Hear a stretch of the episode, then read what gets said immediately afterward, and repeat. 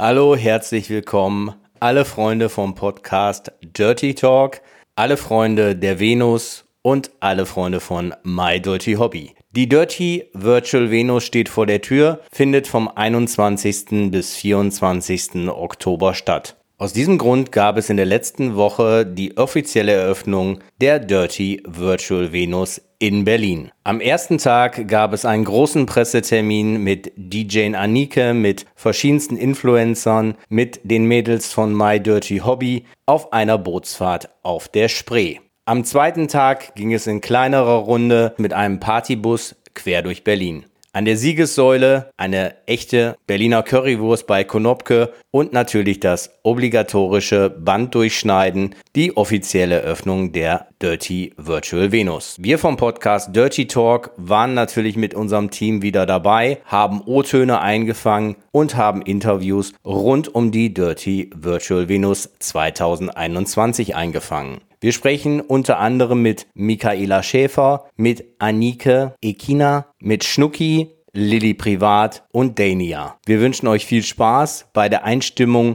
auf die Dirty Virtual Venus. Die Tickets bekommt ihr direkt auf der Seite von My Dirty Hobby. Tagestickets, zwei Tagestickets oder am besten ihr kauft die Flatrate-Karte für alle Shows, sodass ihr vier Tage lang die digitale Messe mitverfolgen könnt. Jetzt viel Spaß, gute Unterhaltung bei unserem Special zur Dirty Virtual Venus.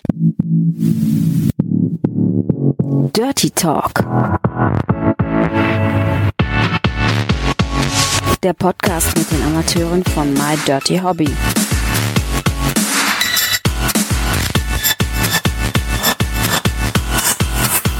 Viel Spaß dabei. Also Mikaela, du gehörst ja schon was zum Inventar von der Venus, auch zu der Dirty Virtual Venus.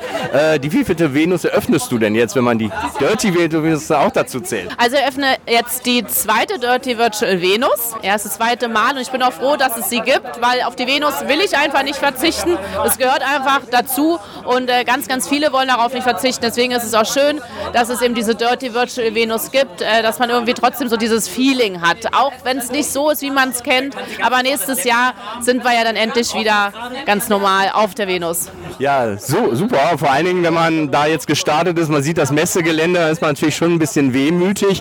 Auf der normalen Venus ist dein Tag ja dann durchgeplant. Wie sieht denn dein Tag während der Dirty Virtual Venus aus? Ähm, also ich werde natürlich äh, vertreten sein. Ich werde zwei heiße Cam-Shows äh, machen, zusammen mit der Lia Leone. Ja, um einundzwanzig Uhr fünf, nämlich am Freitag und am Samstag, die einundzwanzig Uhr fünf, bin ich auf Sendung und äh, da haben wir uns auch schon ganz, ganz tolle Sachen so ausgedacht. Also es wird so Lack, Leder geben, Peitsche, Mundknebel, Handschellen. Äh, ich verrate aber noch nicht, wer ausgepeitscht wird und wer den Knebel in den Mund bekommt. Das dürfen dann nämlich die User entscheiden. Also wer das böse Mädchen ist und das Gute, das weiß ich nicht. Erfahrungsgemäß werde ich immer als die Böse hingestellt. Vielleicht wegen meinen schwarzen Haaren. Also ich soll immer auspeitschen. Aber ich bin auch immer sehr, sehr froh darüber. Ich peitsche auch immer lieber aus, als ausgepeitscht zu werden. Definitiv. Für den Podcast ist es ja auch immer interessant, mal ein paar Dinge noch von dir so zu erfahren. Kannst du dich noch an deinen ersten T V-Auftritt erinnern? Nee, kann ich mich wirklich nicht mehr. Ich weiß, es war wahrscheinlich irgendwas, damals gab es noch Blitz, Sat eins mit Caroline Beil. Ich glaube, irgendwie sowas war das. Oder vielleicht auch T A F auf Pro sieben. Ich habe keine Ahnung mehr. Also mein erstes großes Projekt war ja Germany's Next Topmodel zweitausendsechs. Aber davor habe ich auch schon ganz, ganz viel gemacht. Aber immer nur so kleine Beiträge. Aber hat auf jeden Fall immer Spaß gemacht. Germany's Next Topmodel. Ähm, wenn ich mich zurückerinnere, gibt es da Lena Gerke und dich, die noch in der Presse sind? Oder gibt es noch irgendwelche, die aus der ersten Staffel noch so im Rampenlicht stehen? Also es gibt eine ganze Menge an Mädels, die wirklich noch im Rampenlicht stehen, aber ja aus der ersten Staffel, klar, die Gewinnerin natürlich, Lena. Und ähm, sonst, ja, bin ich da die Einzige, die noch zu sehen ist.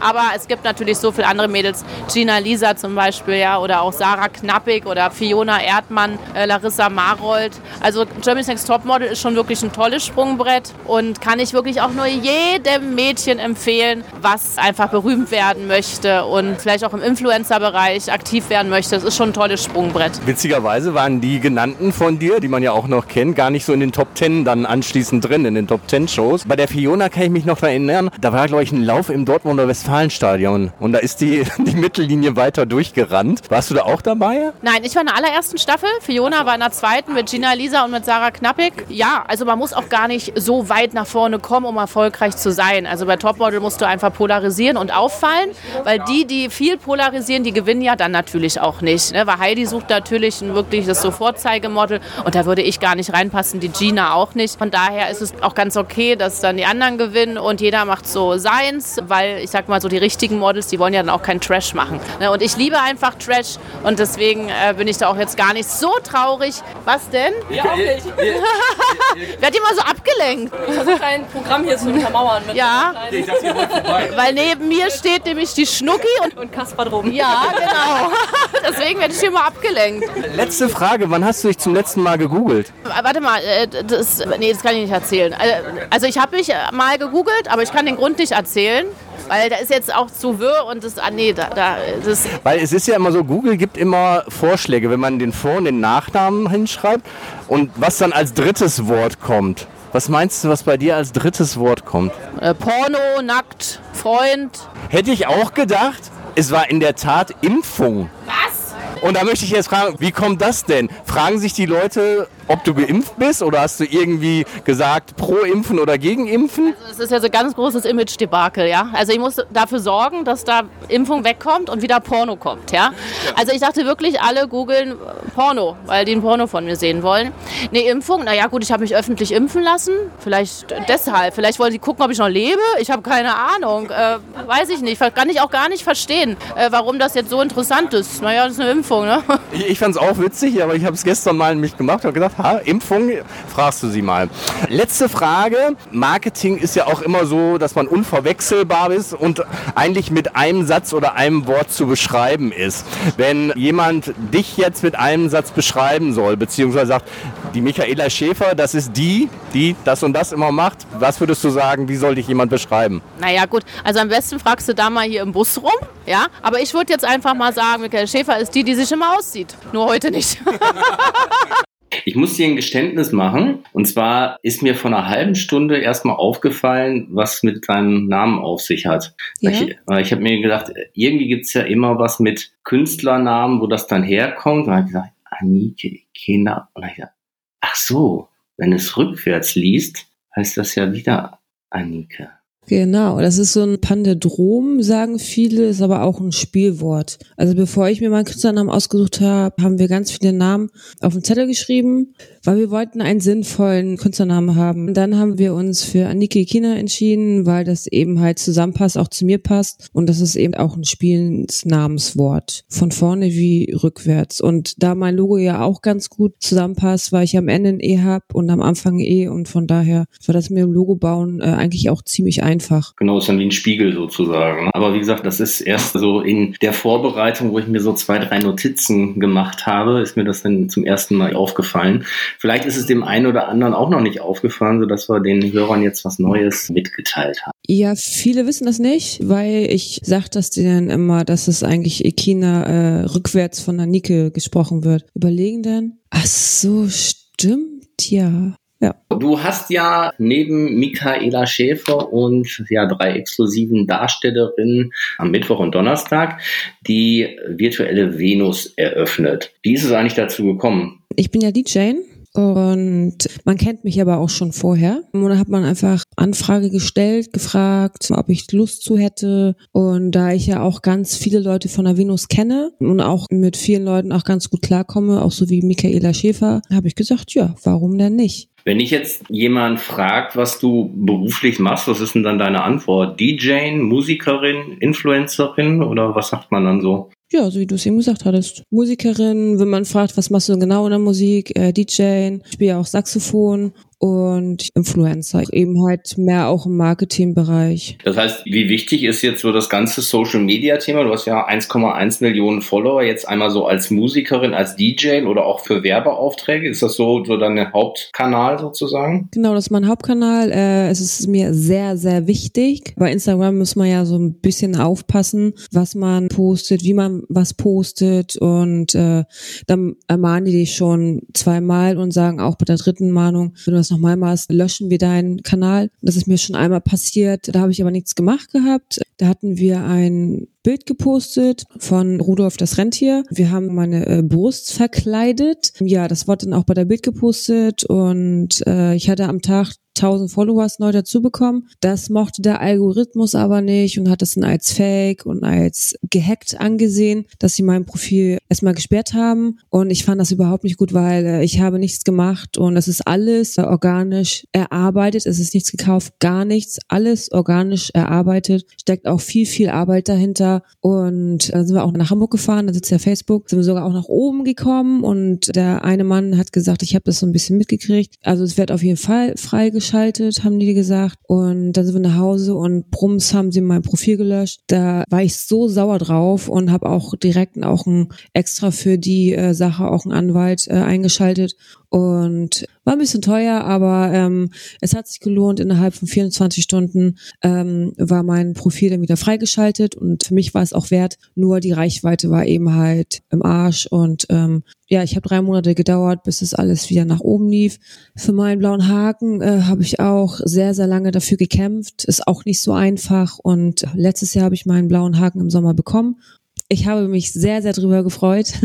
Da hat sich die lange Arbeit auch für den Rechtsanwalt auch gelohnt. Und wenn wir dann was posten, wir werden zwar auch angemahnt, aber wir löschen, also wir nehmen dann auch einiges im Archiv rein und achten auch drauf, dass es eben halt nicht mehr passiert. Deswegen sind wir auch so vorsichtig, damit das dann nicht nochmal passiert. Das ist ja eine interessante Geschichte. Ich hätte erst gedacht, das ist so der Nachteil von der künstlichen Intelligenz. Wie du schon gesagt hast, in der Bild-Zeitung, mega Reichweite, gewinnst du auf einmal überproportional täglich Follower dazu, dass so eine künstliche Intelligenz denkt, okay, vielleicht kauft da irgendwie einer was, das sind irgendwie komische Bewegungen. Ist nur dann komisch, wenn man wirklich vor Ort, ich weiß ja auch in Hamburg, Instagram und Facebook sitzen hat und mit jemandem spricht, und dass es danach nicht positiver geht, sondern eher negativer, dass das Profil erstmal ganz weg ist. Aber natürlich super, dass du das dann noch geschafft hast, dass das Profil dann wieder da ist. Also an alle, die vielleicht das gleiche Problem haben, dann nutzt vielleicht den Weg über den Anwalt. Das ist ja ein gutes Beispiel, dass es funktionieren kann. Ja, die sollen gucken, dass sie auch den extra einen Anwalt extra für die Sache auch nehmen. Der schickt dann einen Brief nach Florida. Du hattest ja auch gesagt, organisch gewachsen, das ist ja vor allen Dingen in dem Bereich immer unheimlich wichtig, und wir beide hatten ja ein Erlebnis zusammen am Brandenburger Tor, als die Schärpe durchgeschnitten wurde, und zwar war da so ein schüchternes Mädchen, die gesagt hat, Entschuldigung, darf ich vielleicht mal ein Foto mit dir machen? Da würde mich interessieren, wie das bei dir denn so ist, wenn jemand dich erkennt, wie wichtig ist dir so der Kontakt, wie sollen die Leute da mit dir umgehen, auf dich zugehen, weil ich fand das Erlebnis ist ganz süß, und auch wie du reagiert hast und wie glücklich die Kleine dann anschließend war. Für mich ist das sehr, sehr wichtig, weil jeder Fan ist unterschiedlich, und äh, ich finde es nicht schlimm, wenn man schüchtern ist. Ich war ja früher auch mal schüchtern, und ja, wenn ich schon sehe, dass sie sich nicht so ganz traut, dann ähm, spreche ich sie schon an, und also ich finde, es ist immer wichtig, dass die berühmte Person so ist, wie sie immer war und sich nicht verändert, weil viele verändern sich automatisch, und von vielen Fans habe ich auch gehört, dass äh, mögen die nicht so richtig, die mögen auch mal sich mit der Person, sich auch mal unterhalten, und es ist, ich finde, das ist sehr, sehr wichtig, und äh, darauf kommt es auch an. Ich sage jetzt mal so, was soll man mit einer Person, die man richtig toll findet, aber wenn man sie anspricht, sagt sie dann, ich habe jetzt keine Zeit oder geh mal weg oder sowas, und ich finde, das gehört sich nicht. Man soll so sein, wie man ist, und das ist für einen Fan auch, glaube ich, das Wichtigste. Absolut, und im Endeffekt ist es ja auch so, das Erlebnis wird sie auch ihren Freundinnen erzählen, das Foto zeigen, und im Endeffekt geht es dann auch wieder positiv auf dich zurück. Ja, die war total nett und so, und dadurch gewinnst du dann Follower, und wenn du reagieren würdest, wie du es gerade gesagt hast oder wie manche das vielleicht machen, dann geht es vielleicht eher den umgekehrten Weg, und dann sagst du, Mensch, habe ich mich getäuscht, auf Social Media kam derjenige so sympathisch rüber, jetzt habe ich mal selber getroffen, jetzt folge ich den nicht mehr, weil die ist irgendwie blöd oder das ist ein ein Idiot oder so. Also deswegen, da müssen die Leute, glaube ich, auch irgendwie dran mitdenken, dass das immer natürlich auch positiv für sie selber ist. Genau, das habe ich auch schon von vielen gehört. Oh, auf dem Foto war sie ja, ist sie ganz toll und so. Aber ich habe sie jetzt in Wirklichkeit gesehen und erstens, die sieht gar nicht aus wie so wie auf dem Foto und zweitens, die ist total ja unfreundlich und nee, das mag ich eigentlich nicht so. Gibt's irgendwie was aus der Vergangenheit, egal ob es jetzt bei Musiker oder D J oder sowas, wo du beruflich am meisten stolz drauf bist? Gibt's da irgendwie so ein Highlight? Ich kenne ja das Seed Infinity, ich hoffe, die da draußen auch. Ich habe Guru Josh habe ich zwanzig neunzehn kennengelernt und ja, der ist super nett. Und da hatten wir ja gesagt gehabt, dass wir ein Lied zusammen machen. Und das fand ich auch schon mega, dass er gesagt hat, wir machen ein Lied zusammen.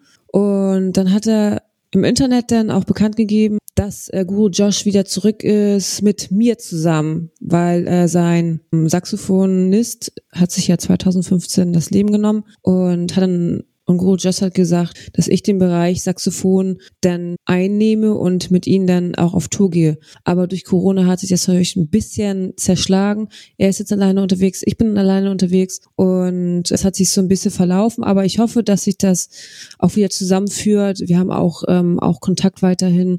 Das hat mich doch schon mega gefreut. Es entspannt sich ja Gott sei Dank so ein bisschen mit den zwei G und drei Regelungen, dass auch wieder Events und Konzerte zeitnah stattfinden und stattfinden können. Vielleicht jetzt so aus deiner Sicht als Zuschauer, was war denn für dich so das beste Konzert, was du gesehen hast? Ich bin gar nicht so oft auf dem Konzert, muss ich ganz ehrlich gestehen. Ich sehe das manchmal im Fernsehen. Also wo ich mal ganz gerne hingehen würde, ist von, mir fällt gerade der Name nicht ein. Beyoncé? Ja, genau, Beyoncé, genau. Da würde ich mal ganz gerne hin, weil ich finde sie als Person richtig mega und ihr Konzert finde ich auch echt mega. Da würde ich jetzt, würde ich gerne mal persönlich hinfahren und mir das anschauen. Ja, die ganzen Festivals, da ist mein Ziel, das auch mal selber dazustehen vor den ganzen äh, Leuten, weil das finde ich auch echt mega. Und ich war jetzt vor kurzem, das war jetzt nach Corona, das war Timmendorf, am Strand, am Hafen äh, Niendorf und da war ein Culture Candela Konzert und äh, ich muss sagen, ich glaube zweitausend Leute waren da und äh, das war echt schon mega, weil jeder kannte die und also ich kannte auch einige Musik davon, kamen zwar jetzt neue dazu, aber ich fand das echt schon mega. Das war jetzt das erste Konzert, wo man jetzt nach Corona äh, live dabei gewesen ist. Wie sieht's bei dir so in den nächsten Monaten mit Auftritten los? Geht's da auch langsam wieder los oder lässt das noch so ein bisschen auf sich warten? Nee, da geht's jetzt auch so langsam los. So peu à peu eben halt. Ich hatte eigentlich vor der Venus hätte ich eigentlich einen Auftritt gehabt beim Schauspieler.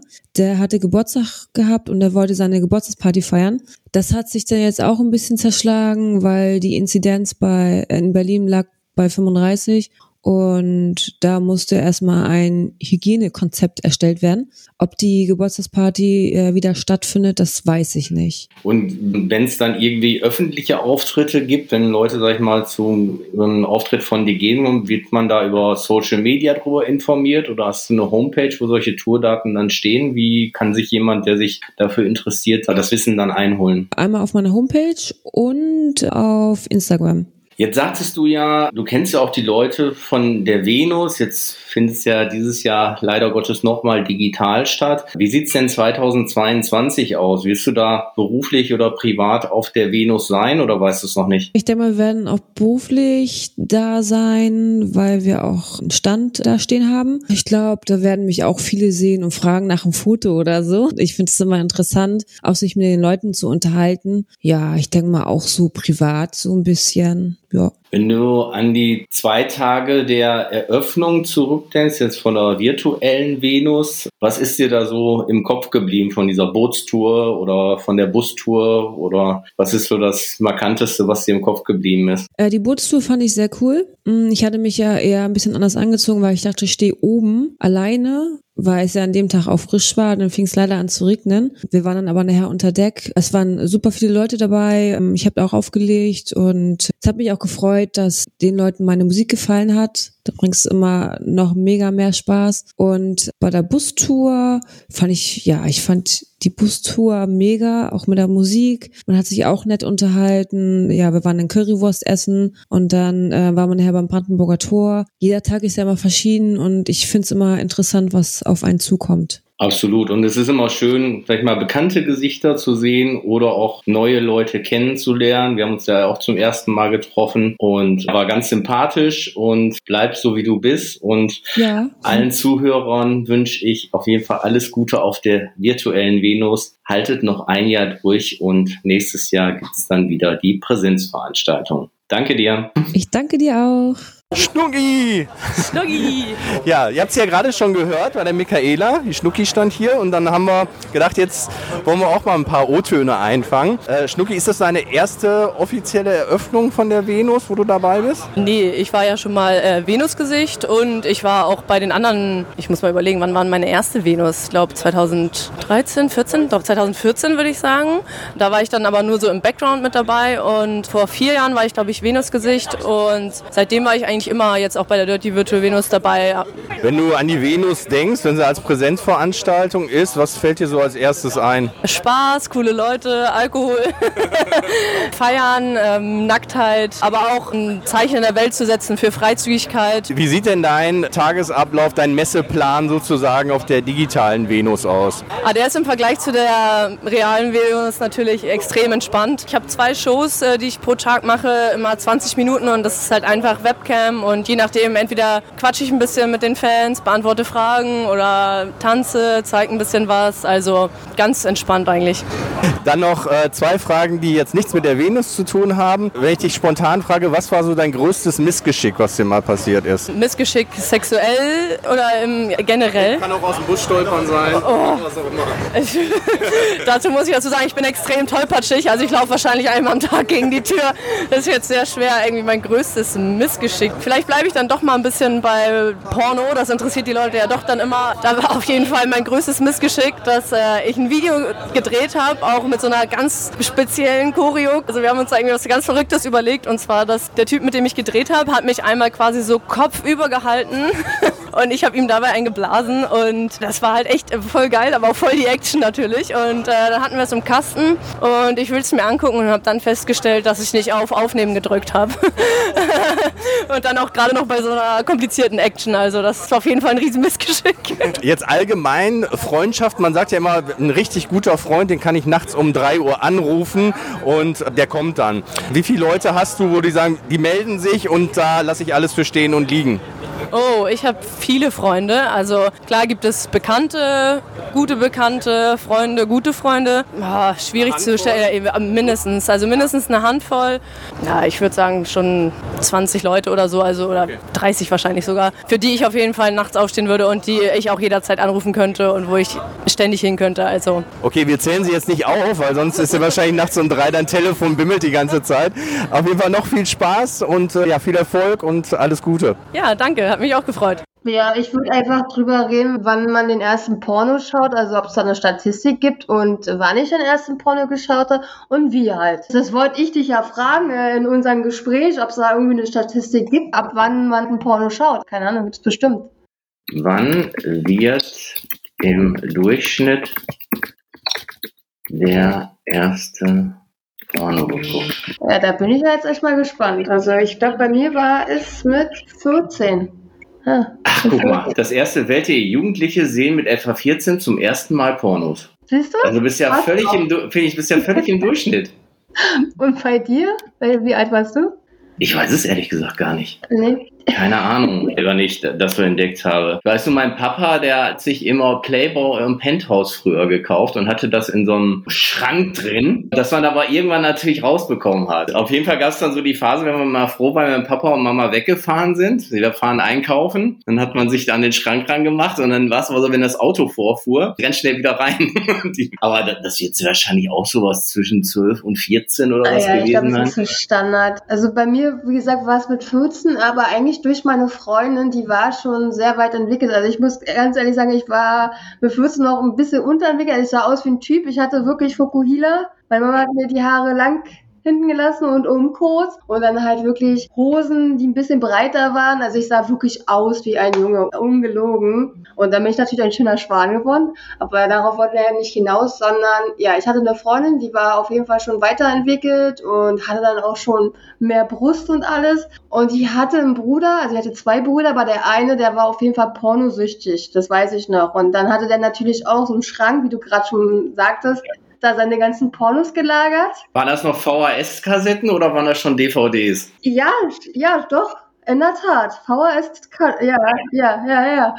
Und äh, ich weiß, dass bei ihr sturmfrei war, sonst ist meistens immer die ganze Familie, die ganze Sippschaft immer, Sippschaft immer zu Hause gewesen. Und auf jeden Fall war sturmfrei und ja, dann zack, die Kassette rin in das Ding und dann ging's los. Aber was genau, ja, glaube ich, ganz normaler Porno, ja. Ein bisschen Darstellung und das war's. Aber es war schon sehr aufregend und sehr spannend, ja. Kannst du dich daran erinnern, wie das dann war? Klar, man war sehr wahrscheinlich aufgeregt, man war irgendwie positiv schockiert, aber sowas hast du ja noch nie gesehen, dass Leute da wirklich Sex haben. Und mit vierzehn hattest du selber so wahrscheinlich auch noch keinen. Nee, mit sechzehn, naja, in der Tat mit sechzehn. Und man ist dann ja auch neugierig und denkt so, ja man, wie ist denn das und wie macht man das denn? Und auf einmal kriegt man es so unverblümt zu sehen. Ich weiß es gar nicht mehr. Ich kann dieses Gefühl, glaube ich, gar nicht mehr irgendwie wiedergeben, wie ich mich dabei gefühlt habe, das geht, glaube ich, gar nicht. Das weiß ich nicht. Also Aufregung war auf jeden Fall da gewesen, aber was ich danach gedacht habe oder weiß ich leider nicht, ist zu lange her. Habt ihr das denn dann häufiger gemacht? Habt ihr die Sammlung so ein bisschen durchgeschaut? Ich glaube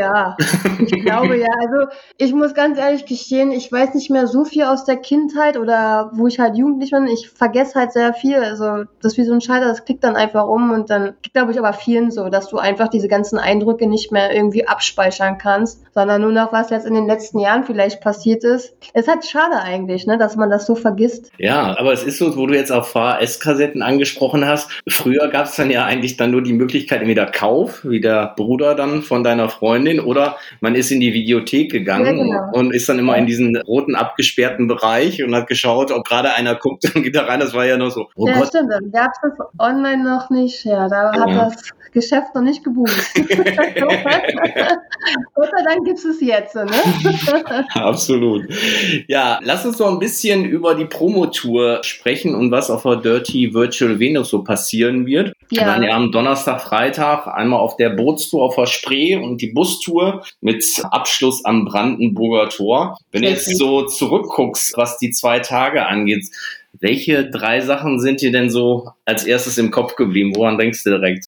Also bei mir ist Nummer eins nass und kalt. Ja, das auch, aber damit habe ich eigentlich nicht so die Probleme. Ja, es gab auf jeden Fall sehr, sehr viele Eindrücke. Ja, was ist bei mir im Kopf geblieben? Also auf jeden Fall das Band durchschneiden. Das ist ja wirklich das Highlight gewesen, muss ich ja ganz ehrlich sagen. Und dass ich ausgewählt worden bin, symbolisch mit zu eröffnen. Also das ist auf jeden Fall für mich eine große Ehre gewesen. Da danke ich natürlich auch My Dirty Hobby und, und der Venus, dass die mich da ausgewählt haben. Und ansonsten, ja, es gab wirklich sehr, sehr viele Eindrücke. Das erste Mal habe ich jetzt Mikaela Schäfer mal kennengelernt. Ich muss sagen, die ist top, die ist nett. Die ist halt, wie sie ist. Auch nicht abgehoben, überhaupt nicht. Also ich finde die top. Völlig authentisch. Völlig. Ansonsten, ähm, ja gut, die Kalendersache eben, ne, dass ich auch mit in den Kalender dabei bin.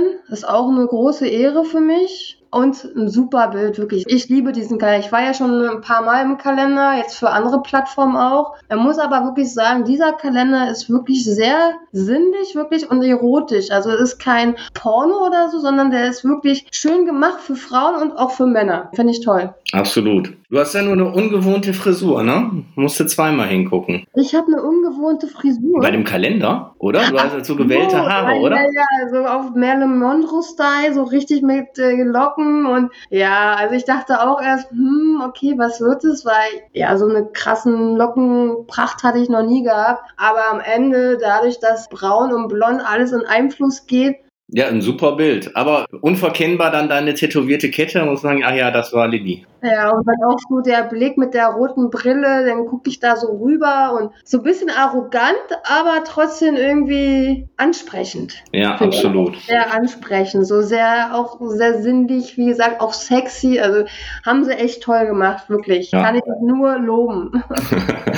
Worauf dürfen sich denn so die Fans und Hörer bei der Dirty Virtual Venus bei dir freuen? und wie sieht denn da dein Sendeplan an den Tagen aus? Oh, also ich habe mir ja wirklich sehr, sehr große Gedanken gemacht und auch sehr viele, weil ich möchte einfach keine Standardshows, die ich sonst so im Chat mache, will ich nicht anbieten. Die sollen natürlich was erleben. Und zwar, ich habe ja pro Tag zwei Solo-Shows und eine V I P-Show. Eine V I P-Show bedeutet, ich mache das mit einem Mann, kommt halt ein Darsteller her und dann machen wir das zusammen. Und die Solo-Shows sind schon sehr gut gestaltet. Also ich habe eine Tanzstange bei mir im Wohnzimmer und da wird es halt als virtuellen Stripclub umgebaut sozusagen, dass sie so interaktiv mit dabei sein kann, wie ich an der Tanz, also an der Stange tanze, mich dann ausziehe. Dann kommt halt so ein Private Dance mit einer Dildo-Show. Also ist schon eine tolle Sache. Die zweite Sache ist, ich habe mir ein Glücksrad, hört sich das komisch an, ein Glücksrad bestellt, was, was du halt drehen kannst und dann kann ich halt selber das Glücksrad beschriften und zum Beispiel kann ich jetzt raufschreiben, leck deine Füße oder schieb dir den Dildo in die Muschi oder ein High Heel in die Muschi, also so extravagante Sachen, die ich sonst in den Chat nicht mache und dann kannst du die Leute da auch mit bei Laune halten, wenn du halt ständig da an diesen Dings drehst, vielleicht auch mal einen Shot, also einen kurzen mit dabei, dann wird die ganze Sache noch lustiger, also ich habe mir da schon ein paar Sachen auf jeden Fall. Ja, klingt ja super. Ich meine, finde ich auch gut, wenn man da so kreativ wird und sich dann wirklich Gedanken macht. Voll, also mein Kopf ist so kreativ, der ist jeden Tag so voll mit Informationen, die ich auf jeden Fall umsetzen möchte und ja, ich freue mich wirklich sehr. Und das mit dieser Couple-Show mit dem Darsteller vor der Cam, hast du das schon mal irgendwie eher gemacht oder ist das was ganz Neues? Nee, das habe ich schon öfters gemacht, also das ist nichts Neues jetzt für mich. Ab und zu mal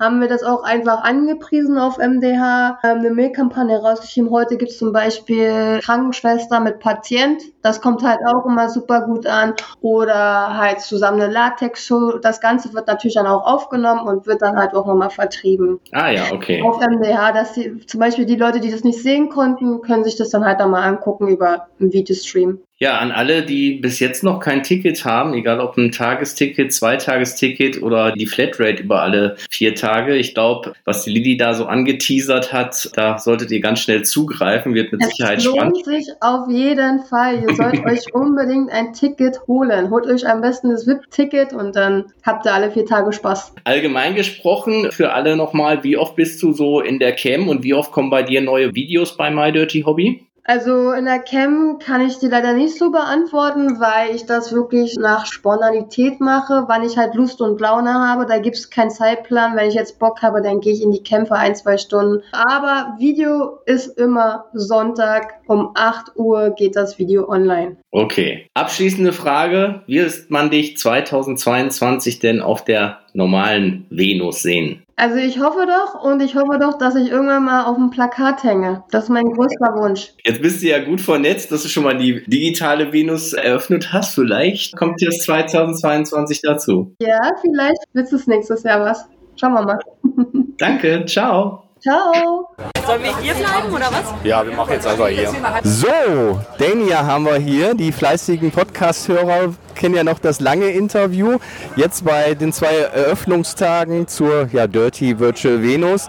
Dania, wie sieht denn dein Messeplan aus bei den vier Tagen? Ja, hallo erstmal. Ich bin jeden Tag, bin ich eigentlich online, zweimal und mache ein paar coole Solo-Shows, ja. Und einmal um zwanzig Uhr fünfzehn und einmal um einundzwanzig Uhr dreißig. Ja, und bin dann jeden Tag am Start. Wir sind ja heute an dem zweiten Tag mit einer Bustour unterwegs und sind am Messegelände gestartet. Wir waren eigentlich da, wo der Eingang ist zur Venus. Was war das für dich so für ein Gefühl, da zu stehen und zu wissen, ja, dieses Jahr findet die Venus als Präsenzveranstaltung nicht statt? Ja, das war schon ein trauriges Gefühl. Also ich bin mit dem Taxi hingefahren und habe schon den Funkturm gesehen. Ich habe mich gefreut, den zu sehen, aber ich wusste, es ist keine Messe und es war wirklich traurig. Ich verstehe es natürlich auch und freue mich umso mehr auf nächstes Jahr. Umso mehr. Ja, ich glaube, das geht allen so, egal ob man auf der Messe aktiv ist oder ob man dann Besucher ist. Also zwei Jahre keine Messe. Wenn du an die Venus denkst, was fällt dir da als erstes ein, an die Präsenzveranstaltung? Was hast du so für Erinnerungen zweitausendneunzehn und davor? An was ich mich da immer erinnere, ist die ganze Atmosphäre, die Fans, die Shows, die ganzen Kolleginnen, die man wieder sieht und Kollegen und Und das ist alles, was mir dazu einfällt. Einfach der persönliche Kontakt, der mir da einfach total fehlt. Auf jeden Fall zweitausendzweiundzwanzig sehen wir uns dann alle wieder, an alle Hörer. Ihr müsst noch ein Jahr aushalten und bis dahin habt ihr vier Tage Zeit, die digitale Venus zu nehmen. Und deswegen vielen Dank für das Interview und viel Spaß noch. Ja, danke schön. Und ich freue mich, ähm, alle, die mich jetzt dann besuchen kommen zur Dirty Virtual Venus und natürlich nächstes Jahr, wenn wir uns alle wieder richtig sehen. Danke. Alle Informationen zum Interviewpartner dieser Episode findet ihr in den Shownotes. Empfehle diesen Podcast weiter und folge uns auf Spotify, um keine Folge zu verpassen.